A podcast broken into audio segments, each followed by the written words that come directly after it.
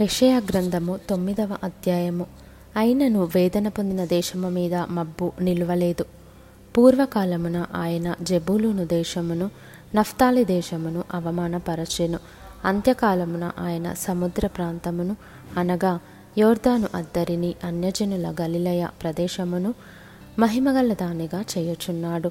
చీకటిలో నడుచు జనులు గొప్ప వెలుగును చూచుచున్నారు. మరణఛాయగల దేశ నివాసుల మీద వెలుగు ప్రకాశించును. నీవు జనమును విస్తరింపజేయుచున్నావు. వారి సంతోషమును వృద్ధిపరచుచున్నావు. కోతకాలమున మనుషులు సంతోషించున్నట్లు దోపుడు సొమ్ము పంచుకొని వారు సంతోషించున్నట్లు వారు నీ సన్నిధిని సంతోషించుచున్నారు. మిథ్యాను దినమున జరిగినట్లు వాని బరువు కాడిని నీవు విరచియున్నావు. వాని మెడను కట్టుకర్రను వాని తోలు వాని కొరడాలను విరిచియున్నావు. యుద్ధపు సందడి చేయు యోధులందరి జోళ్ళును రక్తములో పొరలింపబడిన వస్త్రములను అగ్నిలో వేయబడి దహింపబడును. ఏలయనగా మనకు శిశువు పుట్టెను మనకు కుమారుడు అనుగ్రహింపబడెను. ఆయన భుజము మీద రాజ్యభారముండును. ఆశ్చర్యకరుడు ఆలోచనకర్త బలవంతుడైన దేవుడు నిత్యుడగు తండ్రి సమాధానకర్తయగు అధిపతి అని అతనికి పేరు పెట్టబడును. ఇది మొదలుకొని మితి లేకుండా దానికి వృద్ధియు క్షేమమును కలుగునట్లు సర్వకాలము దావీదు సింహాసనమును రాజ్యమును నియమించును. న్యాయము వలనను నీతి వలనను రాజ్యమును స్థిరపరచుటకు అతడు సింహాసనాసీనుడై రాజ్య పరిపాలన చేయును. సైన్యములకు అధిపతియగు ఎహోవా ఆసక్తి కలిగి దీనిని నెరవేర్చును. ప్రభువు యాకోబు విషయమై వర్తమానము పంపగా అది ఇస్రాయేలు వరకు దిగివచ్చి ఉన్నది. అది ఎఫ్రాయిముకును షోమ్రోను నివాసులకును ప్రజలకందరికీ తెలియవలసి ఉన్నది.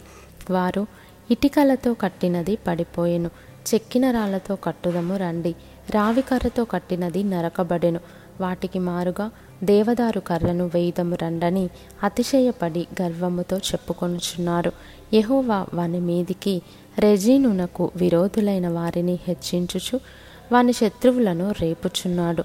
తూర్పున సిరియాయు పడమట ఫిలిస్తీయులను నోరు తెరచి ఇస్రాయేలును మృంగివేయవలెనని ఉన్నారు. ఈలాగు జరిగినను ఆయన కోపము చల్లారలేదు. ఆయన బాహువు ఇంకను చాపబడి ఉన్నది. అయినను జనులు తమ కొట్టిన వాని తట్టు తిరుగుటలేదు. సైన్యములకు అధిపతియకు యహోవాను వెదకరు.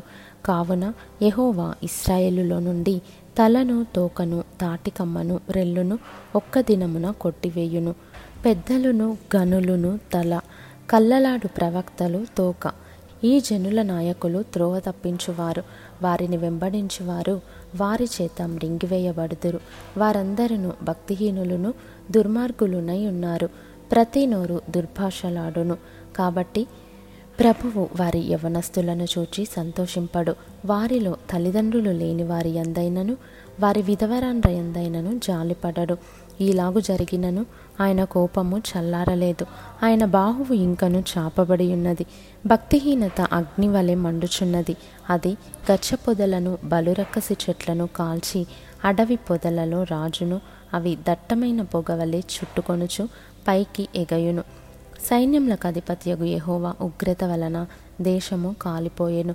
జనులను అగ్నికి కట్టెల వలెనున్నారు వారిలో ఒకనినొకడు కరుణింపడు. కుడి ప్రక్కన ఉన్నదాని పట్టుకొందురు గాని ఇంకను ఆకలిగొని ఉందురు. ఎడమ ప్రక్కన ఉన్నదాన్ని భక్షించుదురు గాని ఇంకను తృప్తి పొందక ఉందురు వారిలో ప్రతివాడు తన బాహువును భక్షించును. మనషే ఎఫ్రాయిమును ఎఫ్రాయిము మనషేను భక్షించును. వీరిద్దరూ ఏకీభవించి యూదా మీద పడుదురు. ఇలాగు జరిగినను ఆయన కోపము చల్లారలేదు. ఆయన బాహువు ఇంకను చాపబడి ఉన్నది